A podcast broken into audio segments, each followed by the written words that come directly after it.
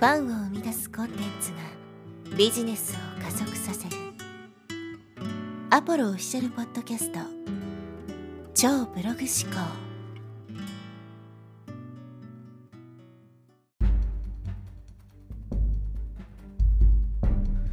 はい、えー、こんにちは、ポロです、えー、今日のテーマは戦略的思考モテという話をしていきます。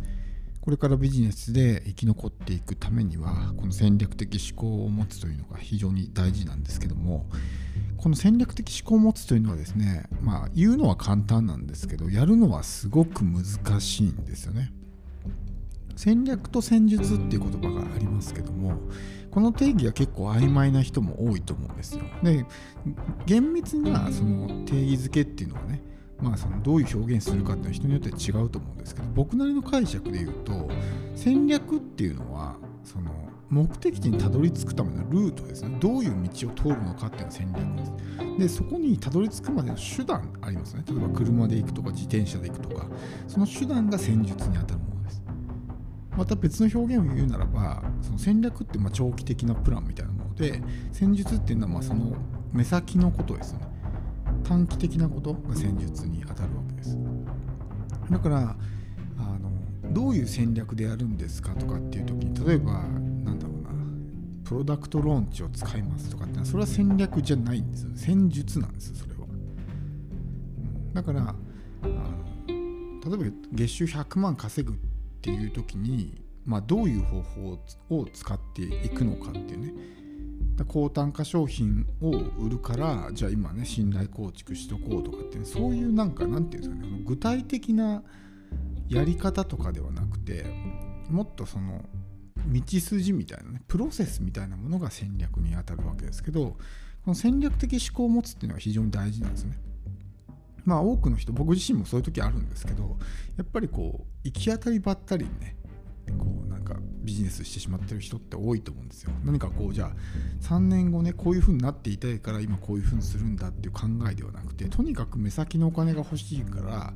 えー、今これをやるみたいなね発想でやってることって多いと思うんですけどそれだとなかなかこうビジネスって拡大していかなくてじゃあその例えば半年後とかね1年後にこうなっていたいから今こういう風にしておかないといけないっていうねそういう思考を持っていくとまあその道に迷うこともないしあの方向性をね誤ってしまうこともないわけですよ。だからこの戦略的に考えるってのはすごく大事なんですけどよくその損して得取れみたいな話ってあるじゃないですか。最初は損をしておいてでも結局最終的には得しますよみたいなものがあると思うんですけどそれって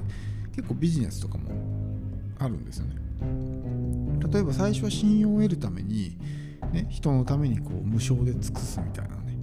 うん、ことをするわけじゃないですか。自分には一銭の得にもならないけど他人のために一生懸命奉仕すると。でそれをやることによって後から大きなリターンが返ってくるわけですよね。でももしそういう戦略的思考を持ってないと目先のことだけを考えちゃうからね、今例えばこういうので完全に無料で何か他人のためにやったら損じゃないかってね。自分には一銭の儲けにもならないから損じゃないかっていうふうになってそれをやらないっていう選択をしてしまうわけですよね。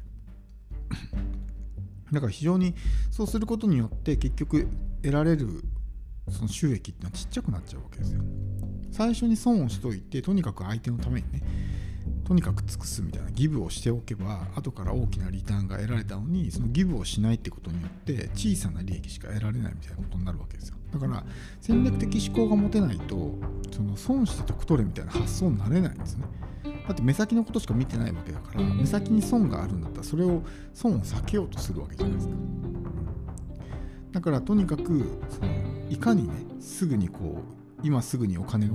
得るにはどうすればいいかみたいな発想になるわけですよ。でもやっぱりうまくいく人っていうのは長期的視点で物事を見てるから今は損だけどこれをやることによって後々ねすごく大きなプラスがあるなってのは分かるからあえて今損をするっていう選択をすることができるわけです。つまりこの戦略的思考を持ってないと常に損を避ける目先の損を避けるっていう発想になってしまうからそういうことができなくなっちゃうんですね。だからやっぱ戦略的思考って持つの大事だしあとはその LTV ってあると思うんですけどライフタイムバリューってね。1人のお客さんが生涯にどれだけそのお金を使ってくれるのかっていうのがライフタイムバリューですけどこのライフタイムバリューを意識するみたいなこともできなくなるんですよね。例えばその目先のお金が欲しいからとにかくねこのセールスを成功させるんだって言ってお客さん煽ってね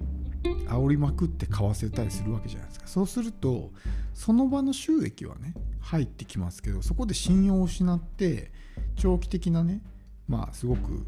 なんだろう有料顧客を逃すことになってしまうっていう可能性があるわけですよ。でも長期的視点に考えて今ここでね信用を作っておいた方が後々ね自分が得するなと思ったらそこで変に煽ったりせずにね信頼関係を保ちながら、まあ、ソフトにねこうセールスするとかっていうこともできるわけですよ。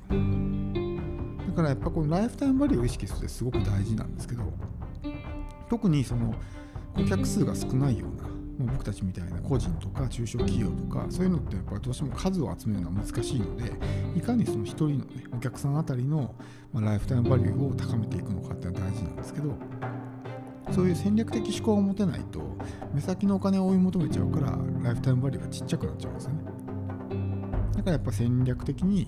考えるっていうのはすごく大事だと思います。あとはまあブランディングとかもそうじゃないですか。ブランディングってそんなね1日2日でできるもんじゃないからね、えー、何年もかけて時間をかけて構築するのがブランディングなんですけど戦略的思考がないとブレちゃうんですね。その目的地が決まっててそこにたどり着くまでのルート、まあ、方向性が決まってたらそれがブレることってないと思うんですけど行き当たりばったりに進んでると一貫性が崩れちゃうわけですね。ブレるわけです。でこの一貫性っていうのはブランディングになるのでブレるとブランディングにならないんですよね。だからそういう長期的にねブランドを構築するみたいなこともできなくなっちゃう、まあ、特にですね僕たちみたいなその後発でこうビジネスを始めるような人たちっていうのは知恵を絞らないといけないんですよね、真っ向勝負したら間違いなくそのもう先行ねすで、えー、になんだろう成果出しているような人たちとかその成功者とかそういう人たちには勝てないのでじゃあどうやってそういう人たちと渡り合っていくのかってことを頭をひねって考えないといけないんですよ。ってなるとやっぱこの戦略的思考っていうのが必要になるわけですね。ポジショニングも同じじゃないですか。ポジショニングも戦略になるわけですね。どこに自分の陣地を取るのかっていうのを考える必要があるわけですよ。なんか闇雲に適当にね儲かるからこの市場に入るとかじゃなくてここだったら勝てるなとかねここだったら自分の強みを生かせるなとか今はまだねそんなに成果出てなくてもこの分野でやってればあゆくゆくは勝てるなみたいな。そういうのが分かったらそこに旗を立ててここは私の陣地ですっていうふうに取るわけですね。そこからその陣地を拡大していくみたいな感じなんです。だからそういう戦略を練ってやらないとやっぱり行き当たりばったりのね目先のそのなんだろうな短期的なプランだけでやってるとやっぱりビジネスなかなかこう大きくなっていかないのでやっぱり戦略的思考ってすごく大事なと思います。でやっぱ将来ねこう不安を感じる人って多いと思うんです僕もやっぱ不安は感じますしでもそういうので戦略的思考で、ね、じゃ例えば今はこうだけど3年後にはこうなってるだろうっていうのが分かってたらそんなにこう不安にね、えー、襲われることもないと思うんですよ。それがその自分の進む先が見えないからこそこのままでいいのかなって思って不安に感じるわけです。でもそこは3年後に例えばこういう風になってるっていうのがね、まあ、ある程度決まってたらそんなに不安って感じないと思うんですよ。今例えば成果が出てないとかね今一時的に損してるとかっていうのがあってその行く先が見えてないと本当にこのまま行って大丈夫なのかなってすごく怖くなると思うんですけどそこが今はこう損してるとかね例えば成果が出てないとかってなってもこのままいけば間違いなくその自分の目的とするところにたどり着けると分かってたらそんなにこうなんかネガティブなね感情に支配されることもないと思うんですよ。なのでそういうこうメンタル的な面を考えてもやっぱり長期的思考を持って戦略的に考えるっていうのはねすごくまあプラスになると思うので特にそのまあ、従業員とかねそういう人たちはあんまり戦略的思考って必要ないのかもしれないけども起業家とか、ね、経営者とかそういう人たちはやっぱり戦略的に考えないといけないのでそれこそね1ヶ月単位のプランを考えるんじゃなくて半年とか1年とか3年とかねもしくはそれ以上長くこう長期的に見てどういうふうになっていくのかっていうのを考えながらやっぱ日々のね行動を決めるのがいいと思います。